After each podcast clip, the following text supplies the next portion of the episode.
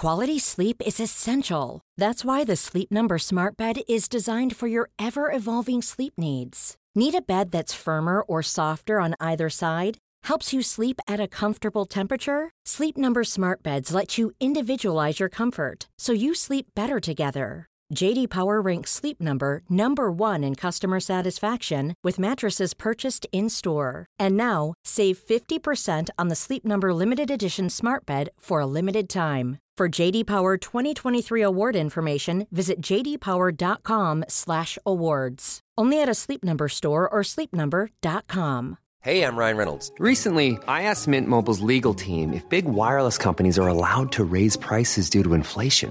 They said yes. And then when I asked if raising prices technically violates those onerous two-year contracts, they said, what the f*** are you talking about, you insane Hollywood ass So to recap, we're cutting the price of Mint Unlimited from $30 a month to just $15 a month. Give it a try at mintmobile.com/switch. $45 up front for 3 months plus taxes and fees. Promo rate for new customers for limited time. Unlimited more than 40 gigabytes per month. Slows full terms at mintmobile.com. There's never been a faster or easier way to start your weight loss journey than with PlushCare. PlushCare accepts most insurance plans and gives you online access to board-certified physicians who can prescribe FDA-approved weight loss medications like Wegovy and Zepbound for those who qualify. Take charge of your health and speak with a board-certified physician about a weight loss plan that's right for you. Get started today at PlushCare.com/weight loss. That's PlushCare.com/weight loss. PlushCare.com/weight loss. Den här podcasten presenteras av Sonos. Hej, det är Ebbot Lundberg här. Jag är hemma hos Fredrik Strage på Kungsholmen. Och det känns lite som att komma tillbaka till nedre Fogelbergsgatan i Göteborg, där Johan Kugelberg och Johan Frick bodde. Det är en massa sköna memorabilia på väggarna och mycket skivor. Man kan ana att det är en samlare som bor här och... av stora mått alltså. Högt i tak också. Trevligt. Jag har tagit fram en Vince Taylor-platta här. Som jag blir lite sugen på. Välkommen hit. Tack. Du hade köpt den här i Paris, sa du? Vince Taylor-skivan? Ja, exakt. Ja. Vad sa du att han var? Englands Elvis? Ja, eller någon slags Elvis kontra Mr. Spock eller någon här. Ja. De trodde att han skulle bli Englands Elvis, men ja, det blev inte riktigt så. Nej, det är nog ganska många de hade velat skulle bli Englands Elvis. Vem blev det egentligen? Han var känd för att Vince Taylor klädde sig från topp till tå i svart läder och hade ofta en kedja med sig. Alltså en motorcykelkedja som MC-knuttar svingade när de slogs förr i tiden. Marlon Brando-komplex som de flesta hade som växte upp med den filmen. Så hade han alltid en medaljong föreställande Jeanne d'Arc runt halsen. Leta UFOs. Ja, men han blev ju tokig under en LSD-tripp. Ja. Det... Och kom på att han egentligen var en reinkarnation av evangelisten Markus. Ja, så kan det ju vara faktiskt. Det kan ju ligga en sanning i det. Kanske därför han gav upp helt enkelt. Jag tror att det var det som ögonblicket då hans karriär tog slut. Han gick upp på scen i Paris och skulle spela inför en jättestor publik som var jättetaggade på att se Englands Elvis. Och han kliver upp på sig en särk och börjar predika Guds ord. Ja. Och förklarar att han inte är Vince Taylor utan han är evangelisten Markus. Ja, jag tycker inte det är något. Det är ganska normalt i min värld. Men ja, det är synd att jag inte var på den konserten. Alltså, han lär även ha stängt. Jag läste en bok i Frankrike som heter La vie et mort de Vince Taylor, där de skriver att han stängte vigvatten på publiken samtidigt. Oj, ja. Och det var den här storyn då som David Bowie fascinerades så mycket av, att han baserade Ziggy Stardust på Vince Taylor. Ja, jo, det känner jag till också. Men det är mycket coolare än att slänga grisblod på publiken, tycker jag. Vigvatten, alltså det är ju någonting... Det är väldigt vågat. Verkligen, och publiken känner sig också oerhört syndig när någon stänker vigvatten på visst. Dem. Det är mycket mer provocerande egentligen. Så att det... Men han blev galen och han försvann och han dog på 80-talet, tror jag. Men alltså en person som, förutom Bowie, som är otroligt fascinerad av Vince Taylor är ju Morrissey, som har pratat om honom många gånger. Och det är lite så jag kom in på honom faktiskt. En av personerna på den oerhört långa listan över personer som Morrissey säger är tuffa.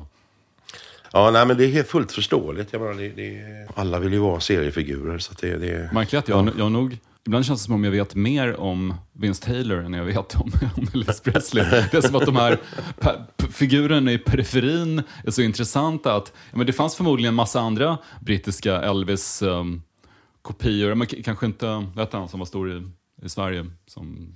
Tommy Steele. Tommy Steele, just det. Jag har inte hört en enda låt med Tommy Steele. Han var förmodligen toppen. Medan jag har lyssnat till förbannelse på Vince Taylor för att jag gillar historien om en person som blir galen och kliver upp på scenen och stänker vigvatten på dem. Ja, det är ju det jag dras till själv. Så att jag har liksom haft det hela mitt liv egentligen. Jag har ju varit liksom uppvuxen med olika freaks. I och med att min mor då bara jobbar som mentalskötare och hon älskar ju de här galna människorna. Så att jag har haft det som inspiration typ. Du menar att din mors intresse för sina patienter var så pass likt ditt intresse för rockstjärnor? Ja. Det är fantastiskt. Ja, nej, men det är faktiskt. Det var en man som gick omkring och onanerade. Han var född på samma dag som min far och såg exakt likadan ut. Gick omkring där och drog i struten och så kom han in till oss och lyssnade på Slade. Han hade med sig Old, New, Borrowed and Blue. Men det var inte därför. Vi hjälpte honom med korsord och han gick och löste korsord och så... Så han hade med sig Slade-skivor. Det satte sig faktiskt. Och så, man var ute och cyklade och kunde man se honom typ 300 meter ner gå omkring med huvudet på sned och göra någonting med handen. Det hade ju inte funkat idag, men så fort han upptäckte att man kom liksom, det bara snabbt upp in med den och låtsas som ingenting. Ja, men dolde den med Slade-skivan. Men Roland, vad gör du? Ja, men det var... Ja. Vince Taylor drar upp mycket minnen här nu helt plötsligt. Elvis hade ju, innan han blev... Jag ska berätta detta egentligen. Hans farsa då ville inte ha hand om Elvis. De tyckte att han var så jävla jobbig. Så att Tom Parker tog över honom. Men sen så var de ute på turné då. Första rock'n'roll-turnén. Det här har jag alltså fått berättat då. Face to face. Alltså att Elvis var otroligt långsint. Och hade världens äckligaste fotsvett. Så att han var ju lite yngre än de andra då. När de åkte iväg då, Jerry Lee Lewis. Det var Johnny Cash. Det var Jerry Lee Lewis tror jag. Och Elvis och någon annan. Fan var det Carl Perkins måste det ha varit. Och han envisades då med att sitta med liksom fötterna i fram. Han satt i baksätet alltid och så satt han liksom med fötterna fram så här liksom. Och var jävligt... tyken som man ser på göteborgska eller liksom, jobbig bara och det stank och DJ Fontana då som var trummis han tog hans dojor och slängde dem i Mississippifloden tror jag. Han blev så jävla förbannad och så jag tror att det var något år senare när Elvis då blev jättestor. Då skulle de fira då så bandet hade köpt nya Hawaii-skjortor eller vad fan de hade lite så här, snygga skjortor och outfits.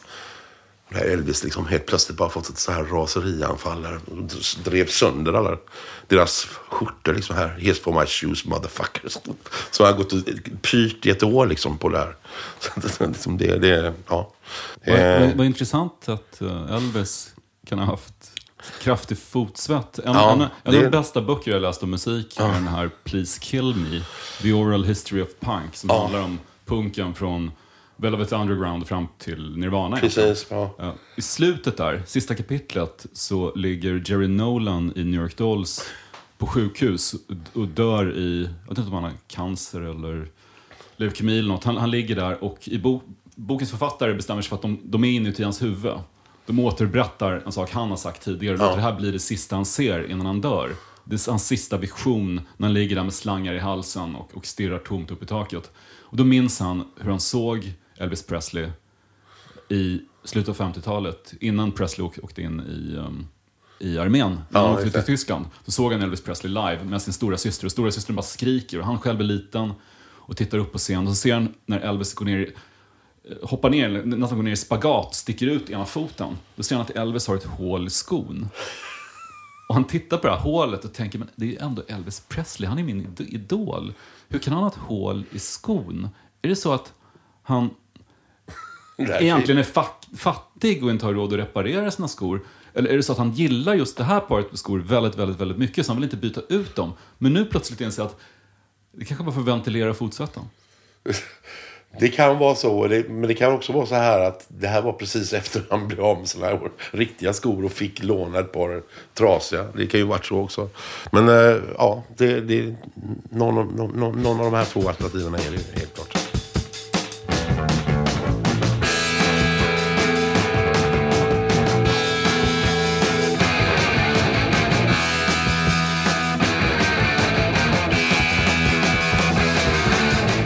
Jag tänkte köra lite låtar som jag har valt ut för tillfället. Det är ju svårt att välja ut en massa grejer. Men om det är någonting som symboliserar en viss era så tycker jag att just låten In My Eyes med Minor Threat fångar mycket av den känslan och den energi som jag hade då.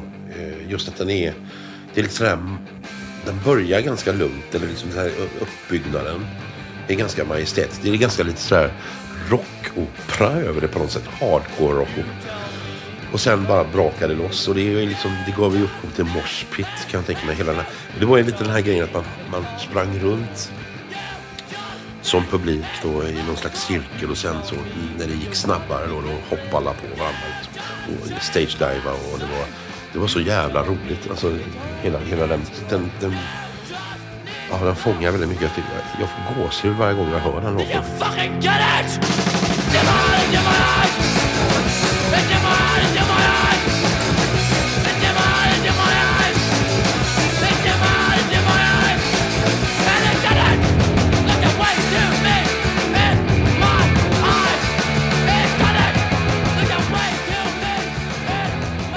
Jag upptäckte dem för att många av mina vänner blev straight edge. Mm. För det, uttrycket straight edge kommer ju från en Minor Threat-låt. Alltså renlevnad bland punkar. Att säga nej till droger, säga nej precis. Till alkohol. Mm. Hur mycket straight edge var du själv? Jag minns att jag hade straight edge-korset på händerna. Till och med första Carbide-spelningen hade jag. Jag vet inte varför jag hade det egentligen då. Det var ju helt fel egentligen. Men, för att bli utskälld av punkare som stod i publiken. Förmodligen var det. Det var någonting sånt. Och så var du förmodligen upp med en stor öl i handen. Och, det var ju lite så. Alltså. Men jag vet inte. Det blev väl en börda för dem själva, har jag hört. Marianne McKay nämnde sången då. Just den här straight edge-grejen. Att liksom, folk tog det så allvarligt att det blev en sån sekt av det nästan. Vilket är i och för sig lite häftigt. Det är väl också så här, i och med att jag känner mig inte så jävla bekväm i att gå omkring med rosa hår och sådär. Det var ju, jag fick ju faktiskt, jag måste berätta det också, jag fick ju kicken från mitt första pumpband för att jag bodde just i villan. Eller så här, som en, och då blev jag så jävla... De upptäckte det först efter ett tag alltså, att han bor i villa. Nej, de hade kommit in och flippat hos mig och sådär. Jag vet inte, så här och så här. Men sen så drogs de in i det här gänget som fanns inne i eller liksom, det var någon slags...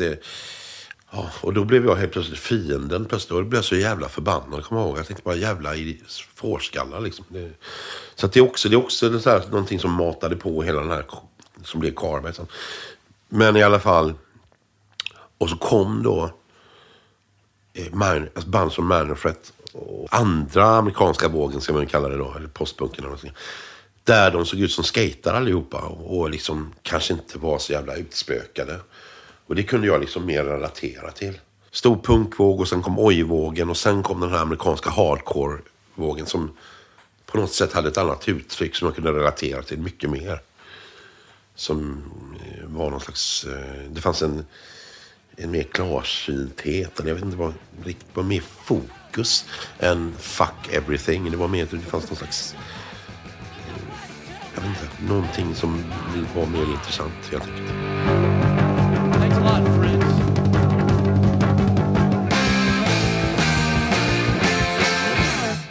Let It Blurt, The Life and Times of Lester Bangs. Det är en biografi om den mest legendariska rockjournalisten. Ja. Lester Bangs, som skrev för Rolling Stone och Cream på 70-talet. Och på omslaget poserar han i sin klassiska t-shirt The Last of the White Niggers. Som han tryckte upp själv för att betona att han var mer rock än någon annan. Ja, såklart. Han är kanske mest känd nu för tiden för att han spelas av Philip Seymour Hoffman i filmen Almost Famous. Han gör ett väldigt fint porträtt av honom där, som enligt de som kände Lester Bangs var lite väl ömsint, för han var betydligt grisigare än han framställs som i filmen. Där är han mest gullig. Hur känns det egentligen? Jag tänkte på 90-talet, så då var väl liksom egentligen så här guldåldern för journalister. Alltså då journalisterna blev rockstjärnor. Vi drömde om att vara superstjärnor på 90-talet, men det var inte riktigt någon som kände sig så. Utan vi tänkte snarare att att man missade 70-talet. Det var verkligen då som journalisterna var stjärnor och bjöds på på skivbolagssponsrade resor till New York, där de fick tillgång till på det sättet, sprit och så vidare. På det sättet, men det blev ändå ett slags... men jag menar, man började göra... Jag vet inte när den här kom, men jag tänkte på Nick Kent och alla de här biografierna som kom ut. Men det blev ändå på något sätt... Nick Kent, som var Englands stora musikjournaliststjärna. Han gjorde en antologi, eller en samling med sina egna texter som hette Dark Stuff. Ja, just som det. Som är fantastisk. Han kan man ju säga var också en betydligt skarpare skribent än Lester Bangs, som egentligen är mest känd för att han var så grisig. Ja, jag menar mer så här, jag menar på 70-talet framförallt, 60-talet var det väl jävligt stela, det var en annan generation av journalister såklart, men den här, den här nya vågen. Alltså de fick ju vara med på partyt kanske på ett annat sätt, men sen... Jag tror att du är helt rätt i att den här idén med att... tanken att jag vill jobba med media. Ja. Det drömyrket är i hög grad ett 90-talsfenomen. Ja. Jag vill jobba med media. Jag vill... alltifrån att skriva långa understräckare i Svenska Dagbladet till att testa glassar i Kamratposten. Ja. Den grejen att vilja vara med och... synas i tidningar eller i tv tror jag var väldigt 90-talsaktigt. Nu behöver man ju inte de här traditionella medierna för att synas på det sättet längre. Nej, utan men de stora stjärnorna bland ungdomar är ju folk som själva har riktat en webbkamera mot sig och sen blivit superkändisar. Det du nämnde om hur journalister blev stjärnor på 90-talet, det gällde ju kanske framförallt Andres Lokko, som var chefredaktör för tidningen Pop, det jag arbetade. Ja, som var min chef. Och där fanns det ju en dels. Vi märkte det att det var nästan som en uppdelning mellan Stockholm och Göteborg. Att media satt i Stockholm och så skrev vi om det som hände i Göteborg. Ja, just det. Men det var väl lite likadant på 80-talet också, när skivbolaget Radium startade. Och ja, absolut. Det var mycket, tidningen Slits redaktion åkte ner till Göteborg och skrev reportage om Radium. I synnerhet alltså, då var det ju verkligen så. Jag minns en Linda Skugge-krönika i Expressen. De skrev att Andres Lokko är en gud och tidningen Pop är en religion. Jaha, okej. Ja. Och det roliga var att vi skämtade lite om det här, men det var samtidigt lite som delar av vår redaktion nästan kom in i det där tankesättet att vi trodde att vi var så otroligt viktiga och att vi missionerade. Vi försökte verkligen få omvända folk till att framförallt lyssna på R&B och hiphop som var lite eftersatt i Sverige. Det var väldigt, väldigt viktigt att få ut svart musik. Och vi var så väldigt dogmatiska. Jag kan relatera lite grann till ISIS och så här unga terrorister när man läser, eller vilka unga terrorister som helst, så här, i IRA eller vad det nu må vara, som är som mest extrema när de är 20, 21, 22. Det är väldigt viktigt att något är rätt och något är fel. Det finns inga gråzoner. Nej, jag tyckte det var ganska roligt. Jag gillade pop. Jag tyckte att det var det var ändå roligt, det var underhållande. Det var fanns en... Det fanns någonting där som var intressant. Jag tycker att det har försvunnit lite.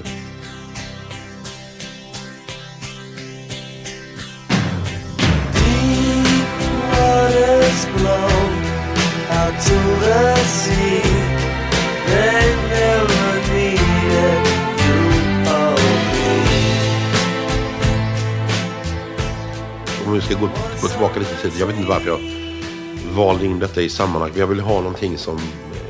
på något sätt var min pre-pubertetsmusik.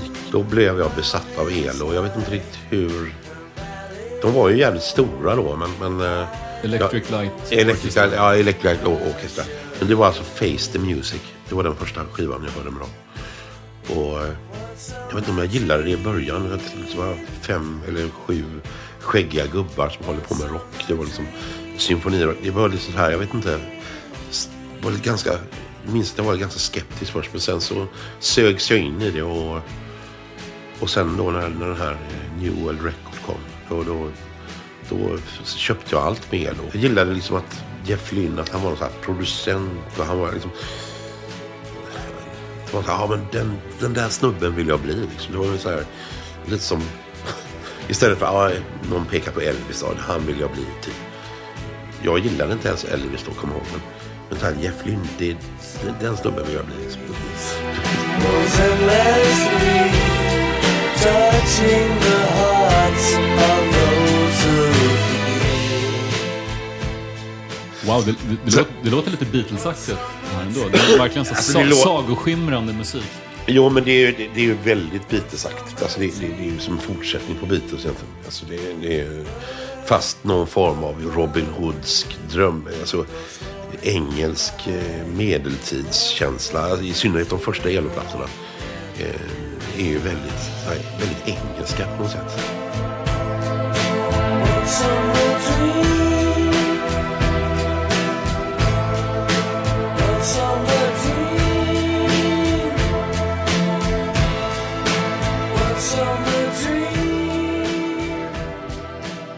Jag minns en gång då vi intervjuade dig för en enkät i Pop. Och en av frågorna var, nämn en epok i musikhistorien som du skulle vilja besöka. Och nästan alla som var med i den här enkäten svarade 60- eller 70-talet. Hiphopbandet Addis Blackwood och ville se framtiden. Men du sa, jag skulle vilja åka till år 10 500 före Kristus. Någonstans vid Nilen. Det gjorde säkert asgrym musik på den tiden. Men det är ingen epok som du har tagit reda på mer om. Det fanns några... Jo, alltså det... Fantastiska raka. Jag tänker så här liksom hur... Jag menar, allting ligger ju i frekvenser så att jag skulle vilja hamna i en annan frekvens på något sätt. Och så bara höra, okej, fan shit, det här har varit inspelat hela tiden. Vi har inte kommit åt det bara. Vi har inte hittat nyckeln till den här skatten som ligger där liksom. Som någon konstig gömma någonstans... Men ja, det fascinerar mig mer än att... Jag menar, det är så lite vi känner till egentligen. Så att jag menar, hur länge har liksom en grammofonskiva funnits? Det är inte så länge. Precis, det kanske ligger... Och så tänker jag så här, ja men okej, vi kanske... Det ligger någon jävla kruka någonstans och så har kommer någon på någon idé om att... Om vi nu snurrar den här krukan och som kör en... någon form av instrument mot oss, kan vi nog höra vad som pågick. Och så kanske det är någon gammal inspelning. Man hittar ett nytt sätt att hitta inspelningar på. Och då vill man gå till den eran kanske, jag vet inte. Ett uråldrigt musikformat alltså, det var intressant. Kanske det, eller man hamnar i framtiden. Om man ska vara helt ärlig så vill jag tycker om att vara här och nu. Och sen, jag menar, man kan ju bara fantisera om och jag visste att vi skulle gå in i den eran, då skulle man kunna göra en 20-talsplatta naturligtvis.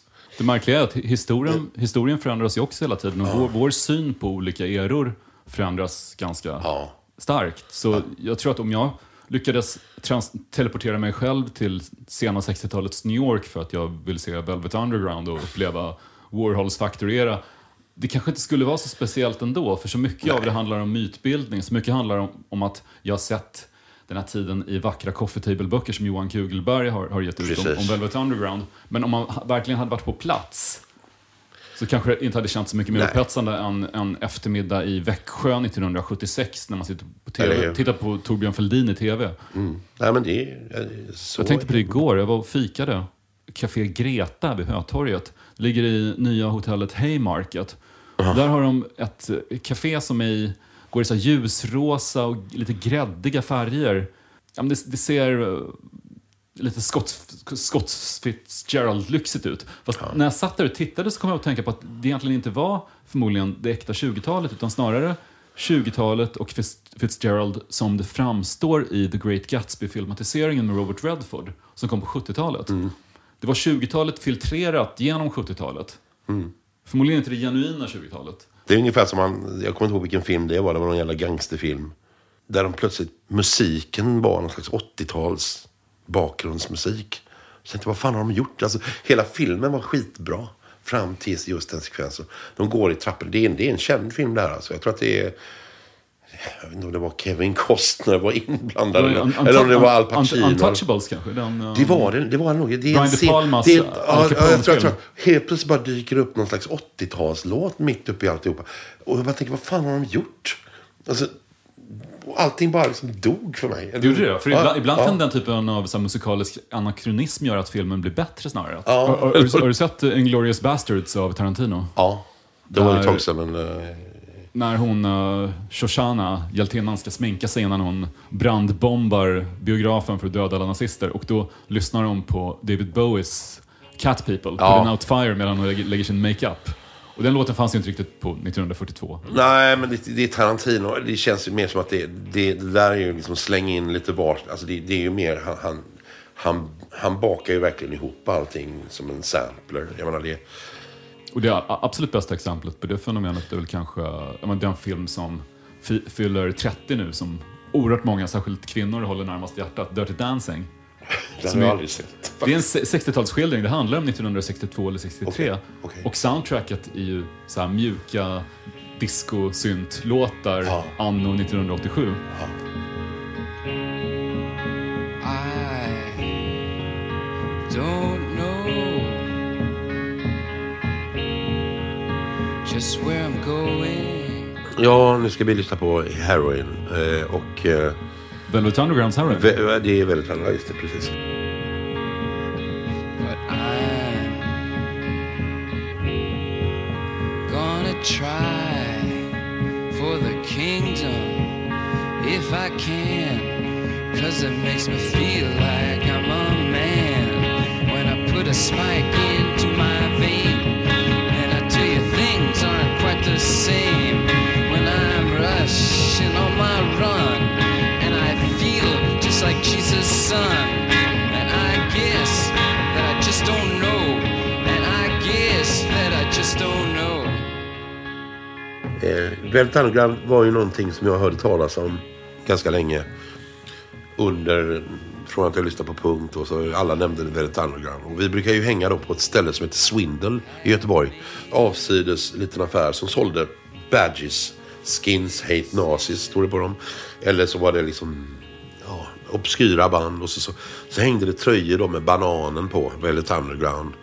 Men det som hände när vi var där och hälsade på Aron, det var att han pratade om kultbandet The Leather Nun. Han pratar om, alltså, vi visste inte om att han var med i bandet. Jag hade ändå sett Leatherman på Rockers med Freddy Wadling, men jag hade inte lagt märke till honom, för att Freddy tog faktiskt all uppmärksamhet då när jag såg Leatherman. Jag glömmer aldrig det var... Så vi hängde ju där ganska mycket, och han pratade om Leatherman, och att de gör det och det och det, och de ska över till England nu och göra det, och Genesis P.O.R.H. Den första singeln, alltså. Så vi köpte ju första singeln av honom då. Så kom ihåg att vi skulle gå och kolla på dem, och så ser vi då Aron står och spelar gitarr liksom. Och vi bara, jävla as. Han stod där liksom och kultförklarat sitt eget band, vet. Och någon slänger en flaska i huvudet på Aron, och Björn är där också simultant under spelning. Och det blir slagsmål i publiken, och Aron springer ut och hela den grejen. Och sen är det så här lite halvskämmigt när vi kommer tillbaka då, för att återgå till Velvet Underground då, då blev jag ändå så här, fan, jag måste liksom, för han pratade väldigt mycket om Velvet Underground i alla fall. Det var så att han var ju, Lednorna blev inkörsporten till Velvet för mig. Så jag gick och köpte den här bananskivan, och jag visste att Lou Reed, för han kände jag inte liksom. Men jag satte på skivan, så kommer jag ihåg att jag blev helt, jag blev helt chockad faktiskt. Det var så här, jävlar, alltså det var en så här otrolig aha-upplevelse. Alltså, jag hade lika gärna kunnat välja Sunday Morning. Alltså sögs in i någon slags drömvärld som den var helt liksom, man behöver inte vara heroinist för att förstå hur det är att vara hög. Alltså, det är någonting helt enormt med hela den inspelningen, tycker jag.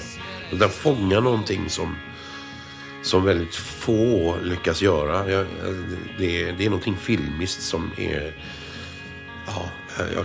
majestätiskt och helt trollbildande med den låten.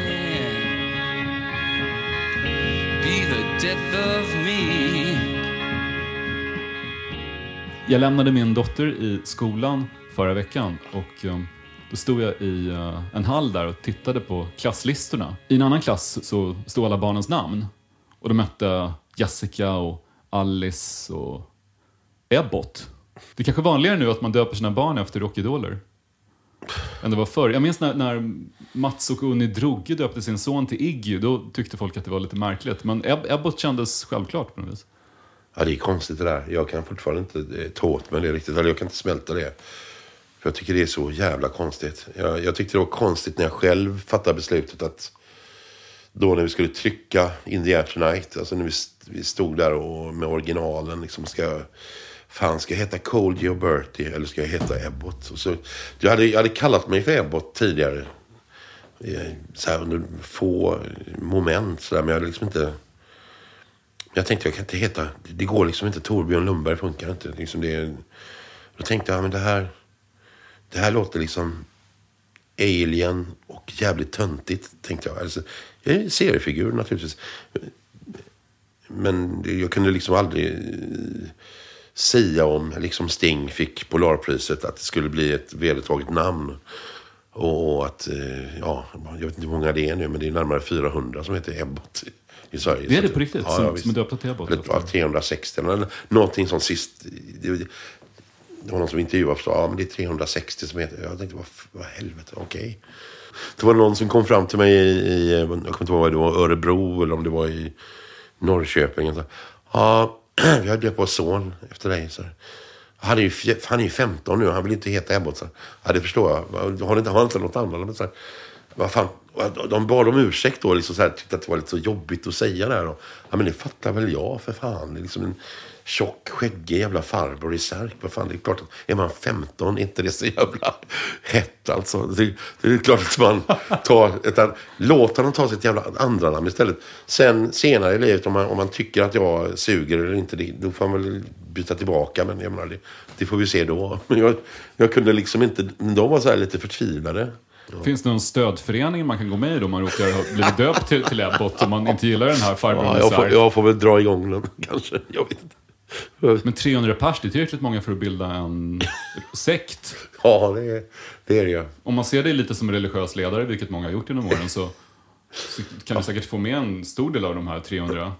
Ja, frågan är om det är de som har med mitt namn som är i den sekten. Jag tror att det är snarare föräldrarna, men jag kommer ihåg, jag kollade upp Ebbot någon gång för att se om det har funnits i historien så här. Men det har aldrig funnits som tilltalsnamn. Men som efternamn så finns det.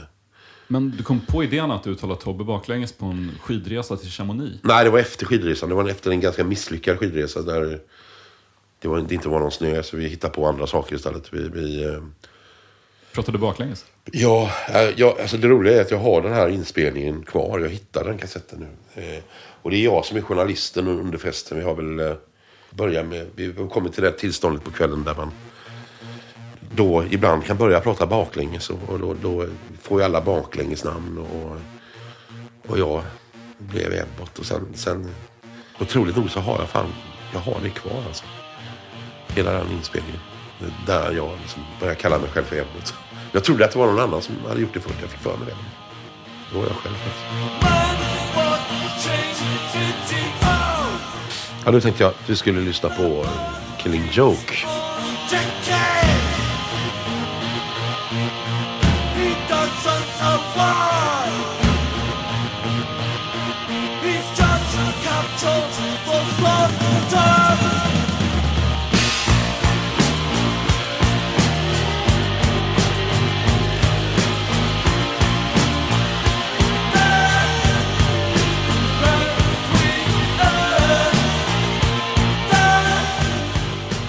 Jag kommer ihåg att jag beställde den från England faktiskt. Killing Joke. Och så just att jag tittar. Many of us have those stubborn pounds that seem impossible to lose, no matter how good we eat or how hard we work out. My solution is PlushCare. PlushCare is a leading telehealth provider with doctors who are there for you day and night to partner with you in your weight loss journey. They can prescribe FDA-approved weight loss medications like Wegovy and Zepbound for those who qualify. Plus, they accept most insurance plans. To get started, visit plushcare.com/weightloss. That's plushcare.com/weightloss. A lot can happen in the next 3 years. Like a chatbot may be your new best friend. But what won't change? Needing health insurance. United Healthcare Tri-Term medical plans are available for these changing times. Underwritten by Golden Rule Insurance Company, they offer budget-friendly, flexible coverage for people who are in between jobs or missed open enrollment. The plans last nearly 3 years in some states, with access to a nationwide network of doctors and hospitals. So for whatever tomorrow brings, UnitedHealthcare Tri-Term Medical Plans may be for you. Learn more at uh1.com. This is Paige, the co-host of Giggly Squad, and I want to tell you about a company that I've been loving, Olive & June.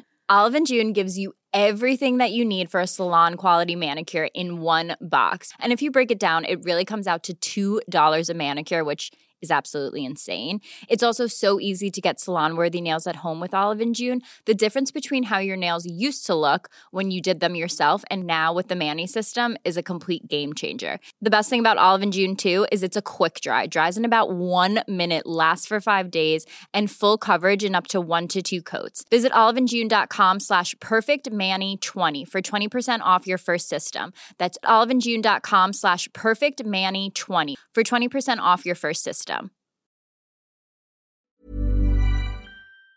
Omslaget och så tog ut skivan Malicious Damage Records, körde på och så upp med volymen och så bara ding, ding, ding, alltså helt synten som kommer in där och alltså hela soundet, produktionen, det var bara liksom fullständigt knockad. Jag tyckte det var coolaste jag hade hört hela mitt liv. Alltså det var så här... Jag blev lite upprörd när jag hörde den första gången, för jag upptäckte att det här bandet Ministry hade snott otroligt mycket från Killing Joke. Alltså industrirockbandet Ministry. Och likadant Nirvana tog ju Kamasuar, norpar hela riffet från en Killing Joke-låt. Tyvärr fick jag aldrig se dem live. Det hade jag gärna velat göra. Jag har en kompis som heter, eller en kollega i England som heter Andy Perry.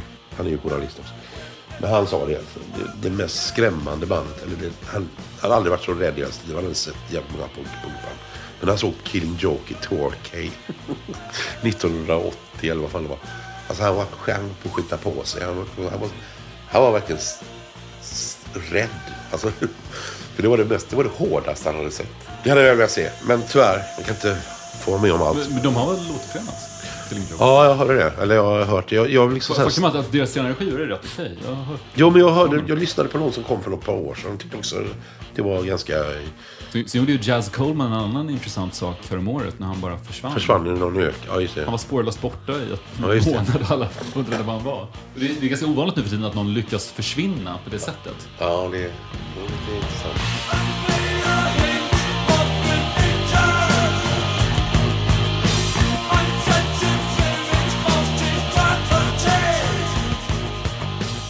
Den där planschen har jag fått av Klaus Dinger. Vad är det? Som var trummis och gitarrist i Noi och även trummis i Kraftwerk under en kort tid. Mm.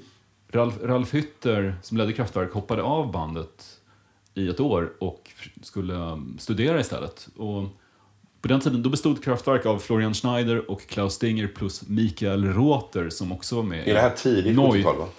Den är från 1972. Och om du tittar längst ner på tavlan ser du att det står Dear Fredrik och så är ett litet meddelande från Klaus Dinger. Oj då, vad fan. Vi gjorde en intervju med Klaus Dinger för tidningen Pop som jag arbetade på. Han var otroligt svår att få tag på, men det fanns en... Ja, de är svåra de här krautrockarna. Ja, väldigt. Men en frilansjournalist som... jobbade måste lyckades få tag på Klaus Dinger och få honom att ställa upp för en intervju. Och vi var helt chockade för han hade tackat nej till så många trots att den här krautrock-hypen kom igång på 90-talet. Ja. Och i intervjun så pratade Klaus Dinger om att Noi framförallt... alltså experimentrockbandet Noi som blev kända för sitt speciella beat. Det här motorik brukar man prata om, ett speciellt krautbeat. Han pratade väldigt mycket om en tjej som han träffat i Sverige. Ja, okay. Och att det var den här tjejen som var inspirationen till Noi. Han gjorde musik. Är det någon som vet vad det här är, den här tjejen? Vi fick aldrig reda på vem hon var. Men det intressanta var att han pratade om henne hela tiden i intervjun. Och sen bad han att få 30 ex av tidningen. För att kunna skicka iväg till olika personer och visa den här bilden på henne. För han sökte kontakt med henne fortfarande. Och en del av planen med att få kontakt med den här svenska kvinnan var att skicka ut alla de här numren av Pop. Och jag sa, fan jag kan skicka 30x till det, men okej, det kostar rätt mycket pengar att posta här. Du kan inte så här, fixa något i utbyte, kanske en affisch eller någonting. Vi fick ju inte någon hint vad hon kunde vara, eller var han hade träffat henne någonstans. Eller... Nej. Det hade varit jävligt intressant att få tag i. Jag vet att vi försökte hjälpa dem lite grann, men då skickade han i alla fall den här affischen som present för att jag hade gett honom så otroligt många nummer av Pop. Nu ska vi lyssna lite på en annan band som jag tyckte var ganska märkligt när de kom, de heter Stranglers. Och jag gillade deras vemod på något sätt. Och nu den här som jag spelar nu då, Outside Tokyo, det är en låt som jag egentligen glömt bort. Jag hade kanske kunnat välja Golden Brown eller Waltz in Black eller någonting sånt där, men den är Outside Talk. Jag tycker det är en väldigt bra och väldigt rolig text.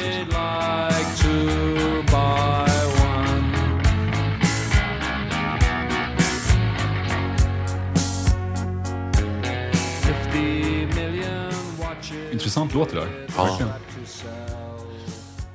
Så tretaktslåtar liksom. Det är...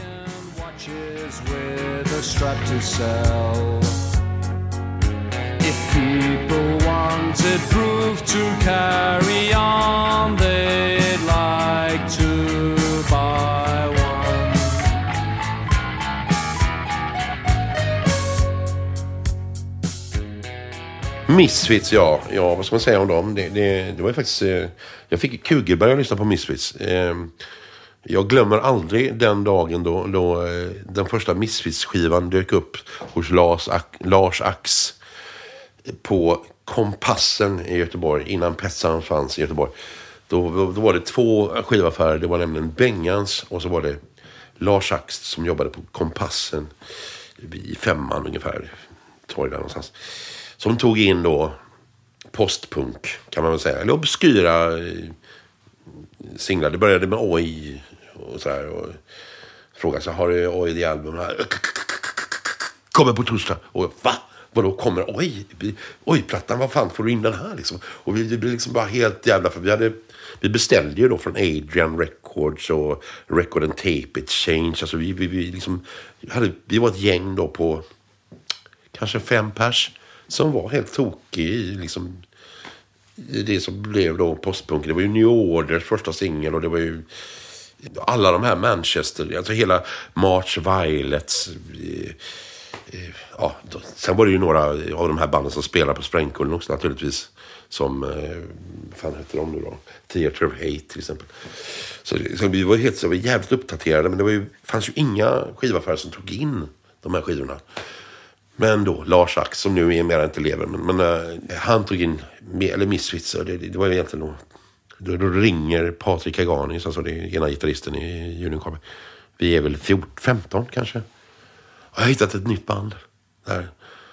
Misfits, och så bara beskriver han liksom Walk Among Us omslaget då. Med flygande tefat och devil locks och hur de ser ut och liksom... Och jag bara sitter, och så läser han upp alla titlar liksom, och så då sista titeln är Mommy, can I go out and kill tonight? Och jag bara, vet du, jag får så här hjärtklappning verkligen, vet du, bara vi tar låttitlarna. Nej, det är så här, jag bara, jag måste ha den här jävla plattan. Hur många X finns det kvar? Eller då fanns det liksom typ, han hade tagit in 3 X tror jag, varav jag får det sista X. Jag kommer in liksom och får det sista extra. Jag blir liksom helt jävla tagen av det här. Jag tänkte, vad fan är det här? Det låter som Elvis, punk, alltså i allting. Det här, vilken jävla sångare. Liksom, jag var så här, och... Men det fanns liksom melodier och catchy refränger och texter om marsianer och våld. Allting som man bara liksom så här, ja. Det var mitt i prick. Jag hade Devil Lock och hela skiten. Alltså jag gick fullständigt in i det. Alltså men det roliga var att vi var ju helt ensamma om det där. Det var ingen som visste vilka Misfits var. Och jag fattar inte, varför vet ingen vilka Misfits är? Det var så här för mig, de kommer bli hur stora som helst, tänkte jag. En dag. Men det var liksom, det gick inte. Jag försökte beställa skivor från Plan 9 och det fick inget svar. Och gjorde egna, ritade den här jävla dödskallen perfekt liksom, gjorde egna Misfits-t-shirt. Du ritade dödskallen, den som numera går att köpa. Ja, den går att köpa. Alltså, jag gjorde ett jävla bra jobb också egentligen. Man får leta upp de här bilderna alltså, men alltså jag gick in, jag var helt... Så fick jag tag i då från en skatare, Three Hits from Hell och Halloween. Jag köpte dem för 18 spänn av honom också styck. Så det var skitbilligt. Jag hade faktiskt Dennis Lyxzén här som gäst. Han berättade att han betalade 8000 kronor för singeln Bullet. Ja. Jag ska åka och DJa någonstans. Då tar jag med mig den och Everything Falls Apart med Husker Du. Angry Samoans första platta. Skitmycket amerikansk punk. Och mycket rariteter med England och somna på tåget och hamna någonstans och ska liksom, jag ska egentligen byta tåg, men jag sitter med hörlurar så här och har somnat, och då har jag lagt den här väskan med alla skivorna i en annan del av tåget som kopplades bort och åkte ner till Danmark. Så att jag vet inte hur mycket pengar jag förlorar där. Vilken tragedi. Det är en riktig tragedi alltså, det är en riktigt jobbig grej.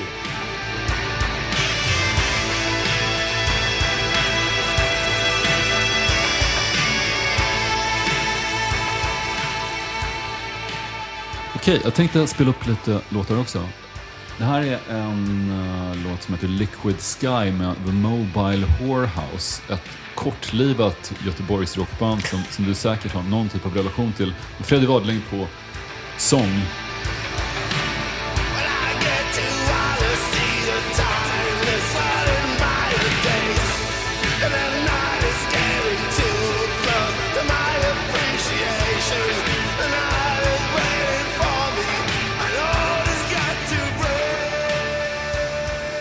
Det jag gillar med Mobile Whorehouse så mycket att det är verkligen så här gnissliga gitarrmattor, sen en trummaskin och en skränig saxofon över alltihop. Plus då Fredrik Wadling som har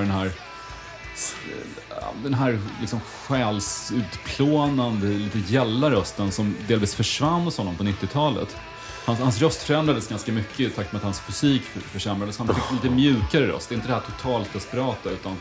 Ja, men här tycker jag att han pikade någonstans röstmässigt. Grejen Mobile Whorehouse, jag hade faktiskt glömt bort dem helt och hållet förrän du tog upp det här nu. Och lustigt nog så träffade jag de sångerskarna på tåget upp hit. Också så här väldigt märklig coincidence. Men jag minns, jag såg dem. Vad heter hon, sångerskan? Hon heter Mimmi Baumann. Du har även en Anna-Lena Karlsson som Anna-Lena Karlsson, hon var ju med liksom, i Cortex också. Ja, hon var med i Cortex också, och lika med och Annika von Haushoff, eller hon hette Annika Söderholm då, hon var också med. Men de var egentligen fler sångerskor.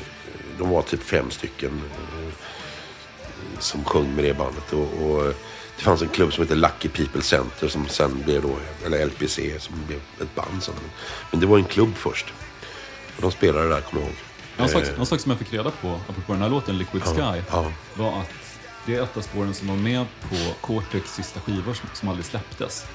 Ja, just det. Eftersom Cortex gick i graven på grund av att Annika von Haushoff hon fick ett förhållande med Fredrik Bigeus som spelade bas, och Annika var ju då ihop med Fredrik Wadling. Ja, så hela bandet kollapsade och de här fantastiska låtarna jagade ut. Ligger någonstans på något lager. Men den här gjordes om med Mobile Whorehouse. Ja. För då, jag antar att det här var hitten på den sista Cortex-skivan. Ja, det är möjligt. Jag minns bara att han blev utjagad med en käpp. Fredrik Begreus. Ja, Fredrik Wadling. Ja. Med en käpp just. Ja, hade han den där Ilsa-käppen? Ja, visst. Det var den här riktigt dramatisk.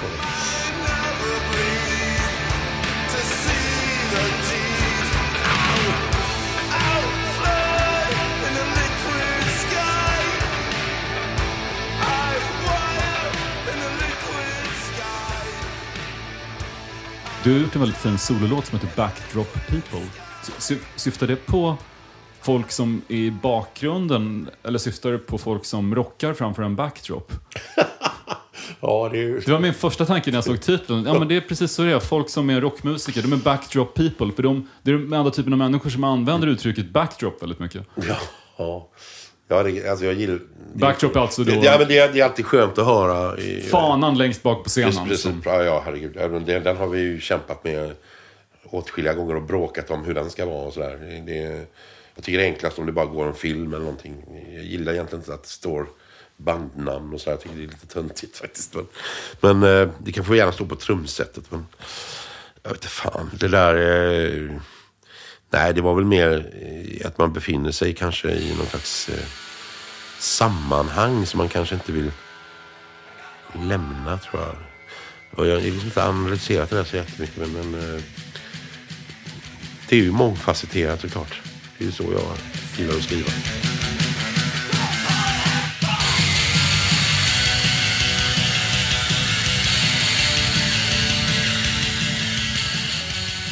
Här är ett industrirockband som kallas för Big Black, som leddes av Steve Albini, en amerikansk producent. Jag hittade den här skivan, The Songs About Fucking, eftersom jag lyssnat så mycket på Marilyn Manson och Ministry, och båda de har nämnt Songs About Fucking som en av historiens viktigaste skivor. Och vi lyssnar på den här. Den här spelar jag då på min Sonos anläggning.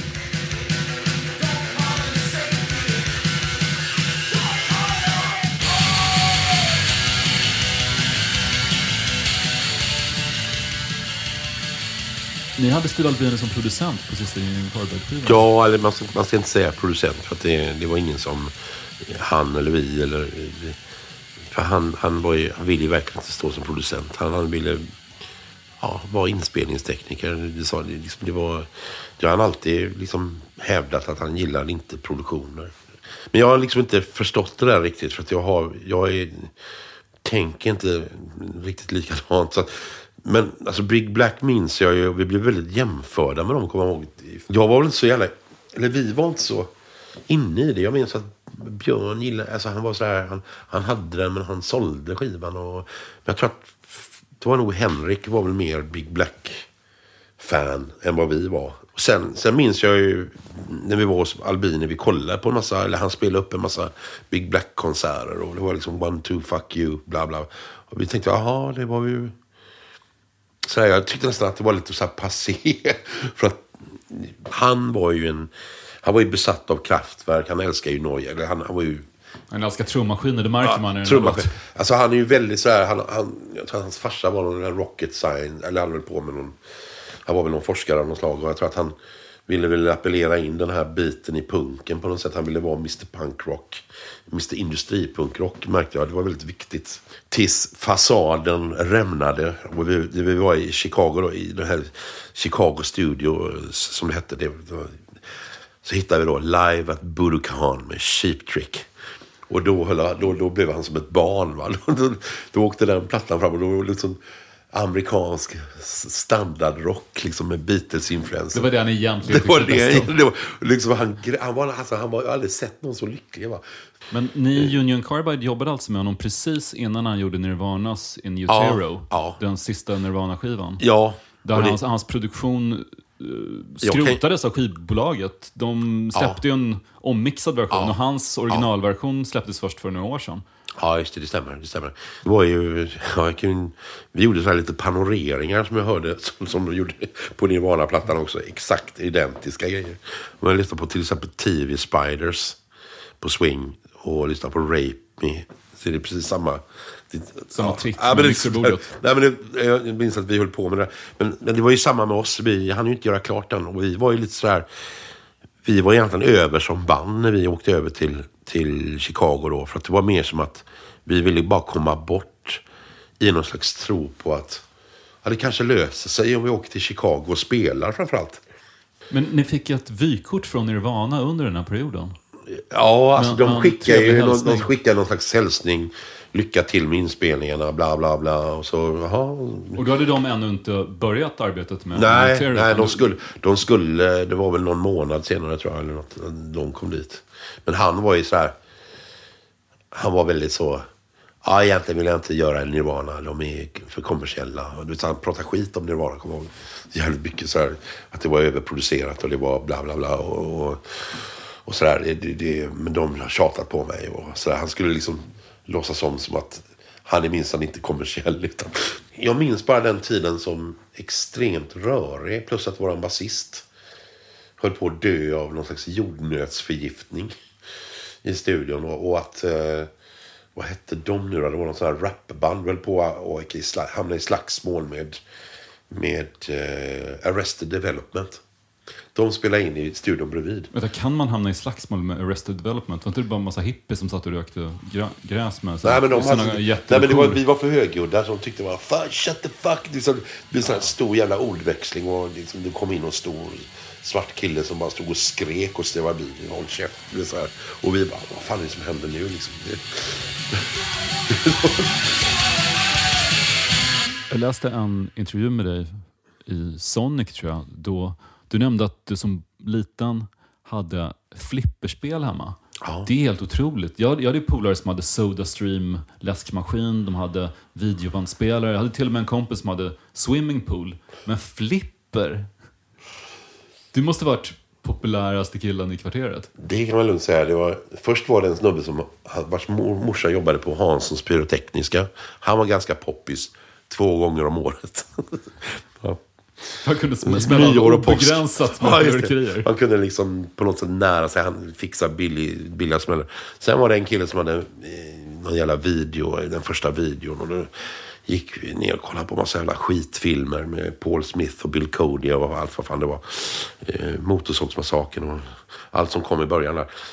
Nej, nu är jag inte riktigt uppriktig. Jag fick ju för fan mitt flippspel. Kan det ha varit någon gång 78, 79 någonstans där. För att jag var spelmissbrukare. Det var så att det fanns ett ställe som hade ett flipperspel där en massa alkisar stod och hängde. Hette Västervåg, det finns inte längre. Det var någon som brände ner det faktiskt. Men jag hängde väldigt mycket där då. Och på den tiden var det väl mer pilsnergubbehak kontra camping. Det var så här. Och så hade de ett flipperspel. Och jag var där nere och spelade jämt och fuskade. Eller vi liksom slog upp bollen. Det var ju ett gäng då. Det här var ju det som... Det var lite så här... lite så här smygpunkare. Fegis, eller upptäckt Sex Pistols. Bla bla bla. Vi var inte alls gamla. Och till slut så fick ju mina föräldrar nog då. Och tyckte att vad fan, du spelar ju bort allting. Eller liksom du är ju besatt av det där. Så de köpte ett flipperspel från Liseberg. Vilket innebar att... Jag hade ju plötsligt då... hur mycket kompisar som helst. Och då hängde du i alla fall hemma istället för att vara på en pub. Ja, fast jag gjorde det också. Jag menar, det var liksom en lite variation. Men i alla fall, och det var ju där jag på något sätt lite pinball wizard träffade då de som skulle bli det första punkbandet.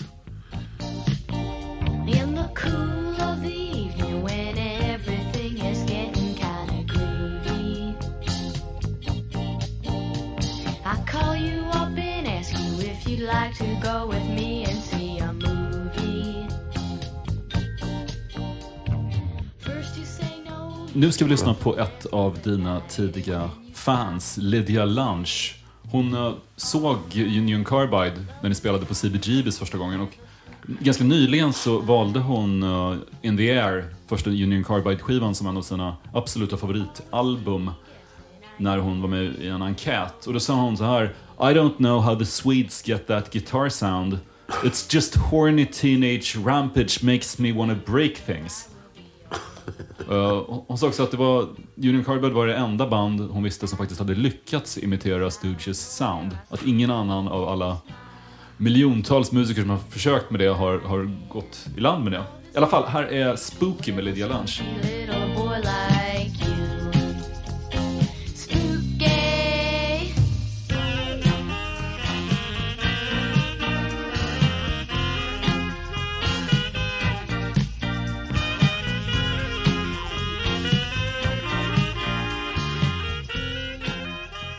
Ibland när jag läste intervjuer med dig och de andra medlemmarna från Union Carbide, ibland jag har nästan fått känslan av att ni har så överdrivet hur förmögna era föräldrar var, för ni hade en sån jargong att ni ville provocera genom att framställa er själva som superstekare, att mamma och pappa betalar, vi kör runt i sportbilar. Ja. Och väldigt mycket snack om att ni gick på solarium också. Men det var väl mest jag och Björn faktiskt som körde den. Jag tror inte de alla uppskattade det riktigt. Det var så här, vi var inte helt... Jag tänkte ju mer, nu är det 80-tal, vad är det nu? Det är inte hippies, det är yuppies, så då klär jag mig som en yuppie. Och jag var väl den enda som tänkte det. Just att vi var ganska mobbade när vi var inne på Sprängkullen. För att vi kom just från Askim. Eller jag, han kommer från Partille, jag kommer från Askim. Och det var Askim liksom, var lite övre medelklassområde. Och vi blev ju lite utfrysta. Så fort man sa att ja, är du punkad, du kommer från Askim, då du har ingen rätt. Eller liksom, du ska inte vara på, du är en jävla överklassling. Eller jag tyckte det var så jävla... Jag hatade det, för att vad fan har det med musiken att göra?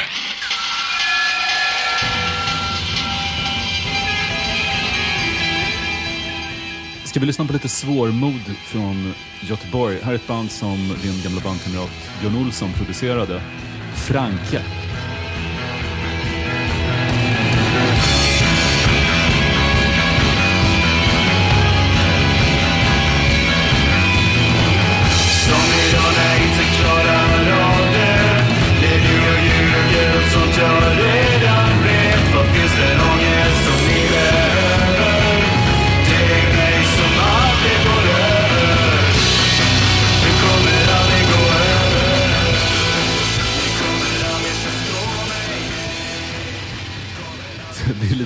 Jag tänker att det faktiskt har gått 15 år sedan Frankes debutsingel kom. Och sen gav de ut albumet Optimismens hån, som alltid varit en av mina favorittitlar på svenska.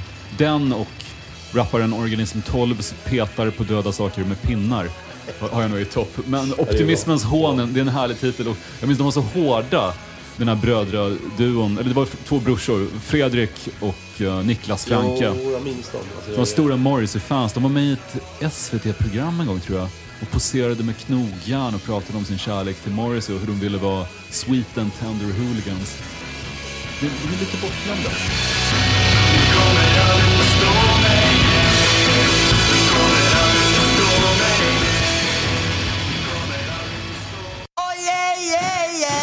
Här är ett av de, jag höll på att säga ett av de mest överskattade Göteborgsbanden, men det tycker jag absolut inte, men de är betydligt mer kända.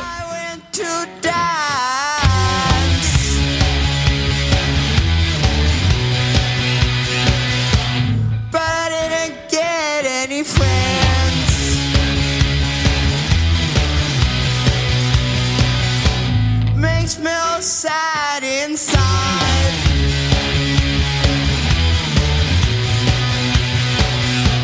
Broder Daniel, minns du när du hörde dem första gången? Ja, jag var nog en av de första som hörde dem, alltså just den här låten. Jag tyckte bara, fan, det här var ju bra. Och sen så kollade jag gick och kollade på dem live till, fan vad bra det här var. De måste gå om Silverbullet och så tänkte jag så här, jävlar vad skönt. Det kommer nya bra band, eller det kommer riktigt bra band här liksom.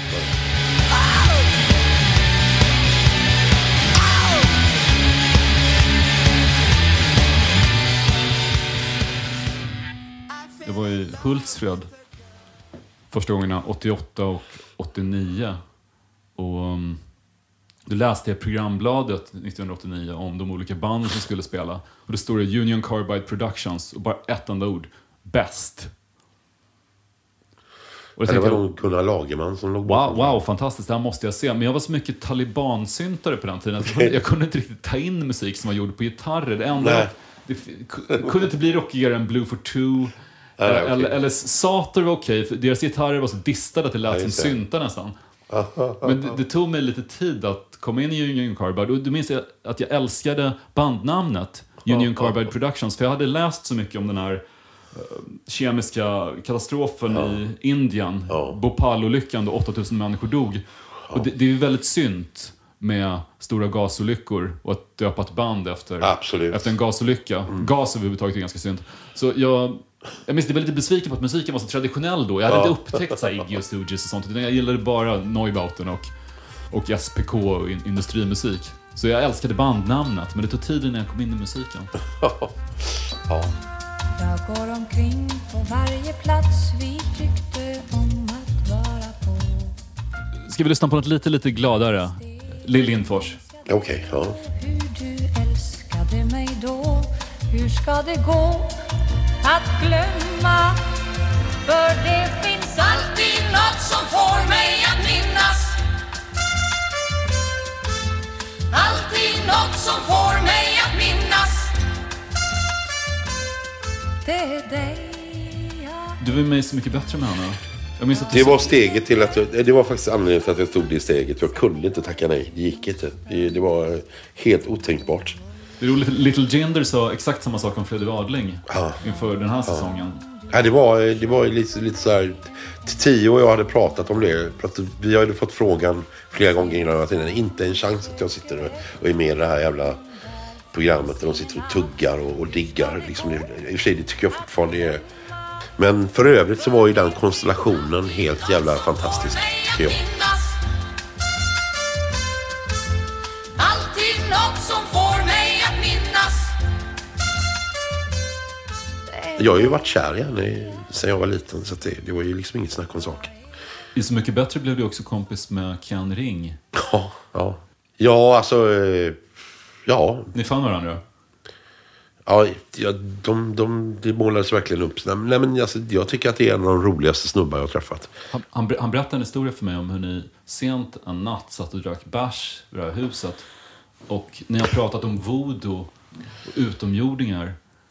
Och så det gjorde vi varje dag typ. Och så plötsligt så, mitt i den här diskussionen, och det är mitt i natten, så ser ni något svart föremål som kommer flygande helt fritt i luften. Och Ken skriker, vad fan är, vad är det där? Herregud, vad är det där? Och du säger, tänk att vi får uppleva det här tillsammans. Ja, vilken grej att vi tillsammans får se något sånt här. För människan har förmodligen inte fått kontakt förut med andra världar. Och nu sitter vi här på Gotland och den här grejen kommer flygande. Och så visar det sig att det är Agnes, popartisten Agnes, som är ute och går. Hon pratar i mobil och hon har en sån här kapuschong på sin... Hon har kapuschong, hon går i någon slags Darth Vader. Ser ut som en mörk silhuett som kommer.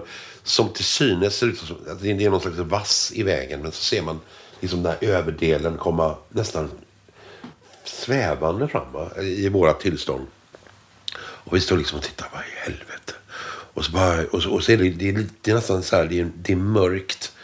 Fram tills man ser liksom hennes ansikte typ 2 meter ifrån oss. Då ser man att det är Agnes liksom. Och vi står ju helt paralyserade och tittar liksom, vad är det här som kommer emot oss? Det var fruktansvärt roligt alltså. Helvete.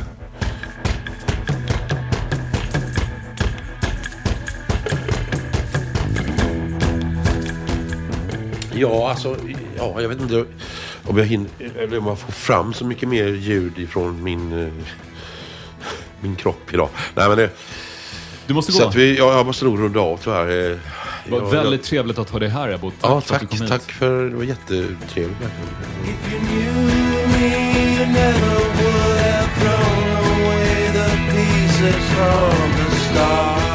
Den här podcasten producerades av Lejon Media i samarbete med Sonos. Producent var Daniel Bäckström och Ebbot Lundberg var hemma hos Strage.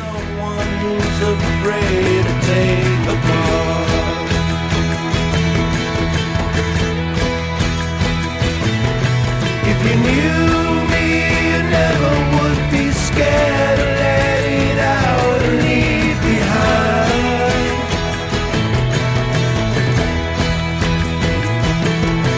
If you knew we were meant to be together to raise consciousness apart. So what is there to learn? And what do you like to know? That you seem to get it wrong. With a back dropping away, you just gotta move along. So what is there to say? With a back dropping your way.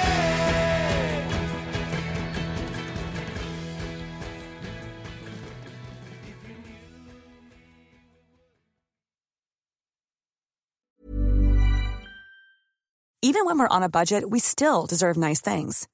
Quince is a place to scoop up stunning high-end goods for 50 to 80% less than similar brands. They have buttery soft cashmere sweaters starting at $50, luxurious Italian leather bags, and so much more. Plus, Quince only works with factories that use safe, ethical, and responsible manufacturing. Get the high-end goods you'll love without the high price tag with Quince. Go to quince.com/style for free shipping and 365-day returns. Mom deserves the best, and there's no better place to shop for Mother's Day than Whole Foods Market. They're your destination for unbeatable savings, from premium gifts to show-stopping flowers and irresistible desserts. Start by saving 33% with Prime on all body care and candles. Then get a 15-stem bunch of tulips for just $9.99 each with Prime. Round out Mom's menu with festive rosé, irresistible berry chantilly cake, and more special treats. Come celebrate Mother's Day at Whole Foods Market. it. Planning for your next trip? Elevate your travel style with Quince. Quince has all the jet-setting essentials you'll want for your next getaway, like European linen, premium luggage options, buttery soft Italian leather bags, and so much more. And is all priced at 50 to 80% less than similar brands. Plus, Quince only works with factories that use safe and ethical manufacturing practices. Pack your bags with high-quality essentials you'll be wearing for vacations to come with Quince. Go to quince.com/pack for free shipping and 365-day returns.